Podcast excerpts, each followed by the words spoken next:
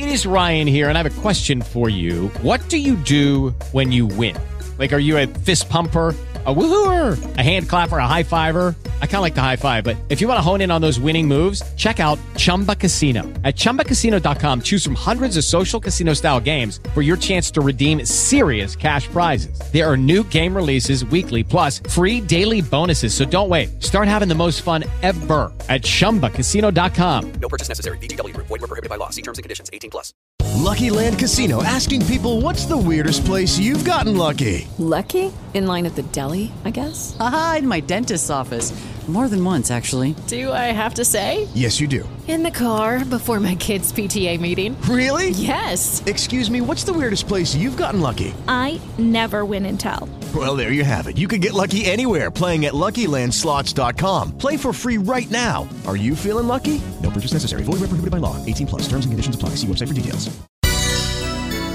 Hoje, no podcast do Quem Ama Não Esquece da Band FM, não há segredo que o tempo não revele.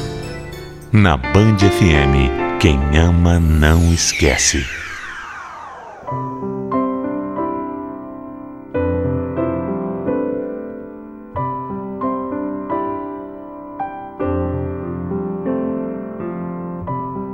Se tem uma coisa que eu aprendi nessa vida, é que as coisas não acabam quando terminam. Pode parecer uma loucura falar isso, mas faz todo sentido. Quando a gente acha que as coisas acabaram, vem a vida e muda tudo, mostrando pra gente que muitas surpresas ainda podem acontecer. Há mais de 35 anos eu conheci o meu grande e único amor, o Arnaldo. Ele era um moço muito bonito e todas as meninas do clube queriam namorar com ele. Mas ele me escolheu. Namorar com ele era um verdadeiro sonho. Além de bonito, o Arnaldo era o tipo de homem que todo pai e toda mãe deseja para sua filha.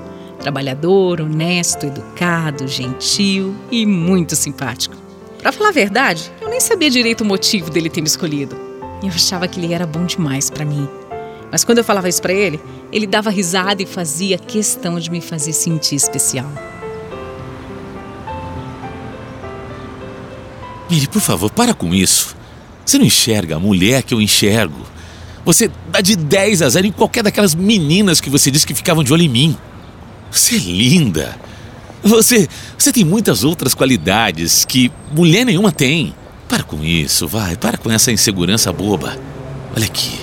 Eu te escolhi porque eu acho que você, você, você é a companheira ideal para mim. Mas elas são tão bonitas. Eu te amo tanto, Arnaldo. Eu acho que eu tenho medo de te perder, sabe? É por isso que eu fico assim, tão insegura. Eu te escolhi. E eu te escolhi não só como namorada, mas como minha futura esposa. Você vai ver. Acredite em mim. A gente vai se casar e vai ter pelo menos três filhos, hein? Ouve o que eu tô dizendo.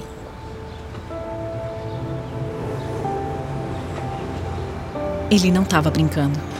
Nós realmente nos casamos depois de um tempo de namoro e logo os filhos também vieram. Ele acertou até o número, a gente teve três filhos lindos. A vida com ele sempre foi tão boa. Mas claro, né, que durante todos esses anos passamos por momentos ruins, fases difíceis. Depois do nascimento do meu terceiro filho, por exemplo, eu acabei descobrindo um câncer de mama.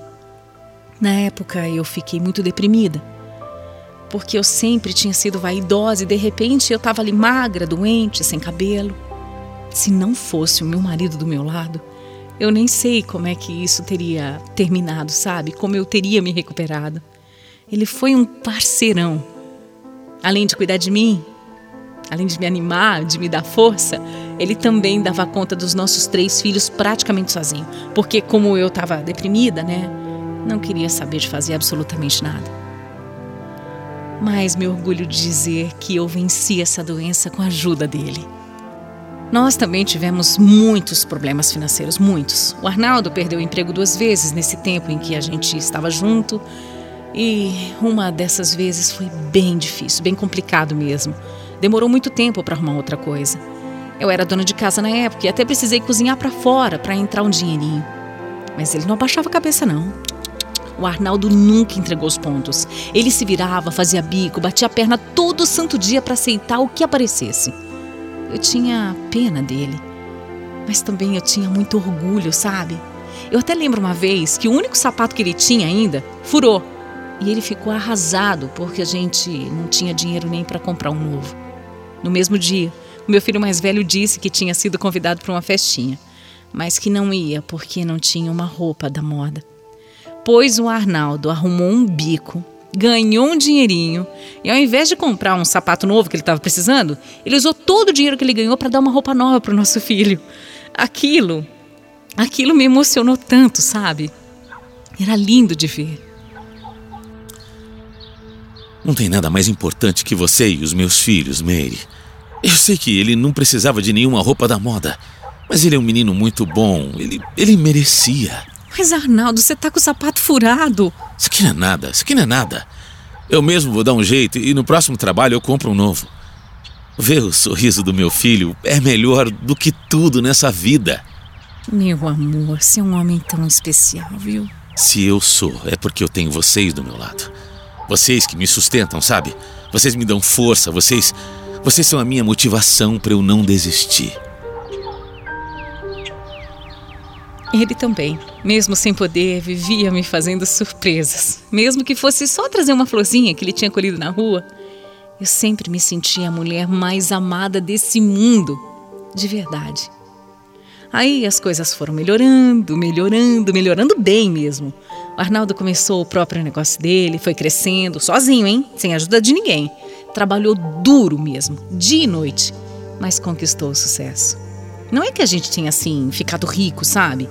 A gente ficou bem, bem confortável mesmo. Além da nossa casa própria, meu marido conseguiu comprar outros imóveis que ele alugava. E ele também tinha um bom dinheiro que ele guardava. A gente nunca se deslumbrou assim, mas era bonito, sabe? Era bonito de ver um homem assim que um dia não tinha um sapato para andar porque estava furado e no outro dia estava conquistando tanta coisa. Tudo bem que ele virava noites trabalhando, viajava, mas era pela gente, né? Sempre pela nossa família. Deus tinha sido tão bom comigo. Me deu um marido trabalhador, honesto, esforçado, que me respeitava, me amava e os três filhos lindos, que eram tudo na minha vida. Eu fiquei casada com Arnaldo por mais de 30 anos. Nossa história era linda e eu me orgulhava de tudo que a gente já tinha vivido. Mas, no começo do ano passado, eu perdi o chão. Tudo mudou na nossa vida. O meu marido começou a se sentir muito mal, ele tinha umas fraquezas estranhas umas coisas que não sabia nem explicar o que, que era. Como o Arnaldo não era de reclamar, eu falei para ele logo ver o que estava acontecendo. E, bom, para nossa surpresa, a notícia foi a pior possível. Pegou todo mundo de surpresa porque ele era muito saudável, ele não fumava, quase nunca bebia, comia coisas saudáveis. Mas a doença que ele tinha não escolhe muito. Meu marido estava com câncer. E o caso dele era bem grave. Eu não aceitei aquilo. Eu não podia aceitar aquilo. Eu não ia perder o meu amor assim, de uma forma tão rápida. Mas Deus tem seus próprios planos, né?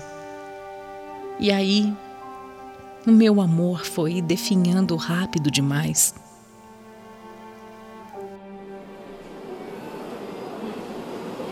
Mary, por mais que a gente. Por mais que a gente queira ter esperanças, a gente sabe que eu não vou durar muito, né? Não, não, não fala isso, não, meu amor. Não fala isso. Você vai reagir. Você precisa reagir. Calma, eu tô aqui com você. Não me abandona, Arnaldo. Por favor, não me abandona, tá? Você é uma mulher forte. Você sempre foi forte. Você vai tirar tudo isso de letra. Mas olha, por favor. Me perdoa, vai. Me perdoa por tudo. O que, que você tá falando, Arnaldo? Eu não. Eu só tenho que te agradecer. Você sempre foi um marido perfeito, um pai exemplar. Você só me fez bem nessa vida. Eu te amo muito. Muito. Não se esquece nunca disso.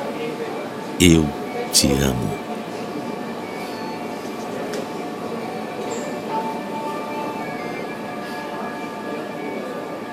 Ele estava realmente se despedindo porque, poucos dias depois dessa conversa, mais ou menos Sete meses depois da gente ter descoberto a doença, ele me deixou. a dor que eu senti foi maior que qualquer coisa que eu já tivesse sentido na vida. Parecia, sabe, que estava me arrancando o coração. Ele não merecia aquilo, ele não merecia. Um homem tão íntegro, tão honesto, com um coração assim, ó, do tamanho do mundo. Por que, meu Deus? Como que eu ia sobreviver sem o meu grande amor? Os meus filhos estavam crescidos, logo eles já não iam mais precisar de mim. E aí eu ia ficar sozinha? Envelhecer sem os cuidados do Arnaldo, é isso? Como é que ia ser isso, meu Deus? Eu sofri tanto, mais que qualquer pessoa. A gente era tão grudado, muito companheiro, sabe? Eu sofri até quando ele tinha que viajar a trabalho. Imagina saber que eu ia passar o resto da minha vida sem ele. Só que a morte do Arnaldo não foi o fim. Como eu disse lá no comecinho, eu aprendi que as coisas não acabam quando terminam. Eu achei que ali eu estava enterrando meu marido e a minha história com ele estava terminada. Mas não foi nada disso. O que aconteceu logo depois que ele morreu é tudo que eu nunca poderia sonhar que fosse acontecer. Olha, é muito difícil, é doloroso falar sobre tudo isso aqui, mas eu sinto que se eu não contar, se eu não falar, eu vou explodir, sabe? Só três dias depois do meu marido morrer, três dias eu disse, três dias, eu fui procurada por um rapaz de uns vinte e poucos anos. Simplesmente aquele menino, que para mim era um menino, tinha pouco menos que a idade dos meus filhos. Ele bateu na minha porta e disse que precisava conversar comigo. Eu não entendi nada. Eu ainda estava meio surtada pela morte do Arnaldo, mas o menino entrou e falou como se fosse a coisa mais simples do mundo, que também era filho do meu marido. A princípio eu achei que eu tivesse entendido errado, eu achei que, que eu estava ouvindo coisa. Eu comecei a rir.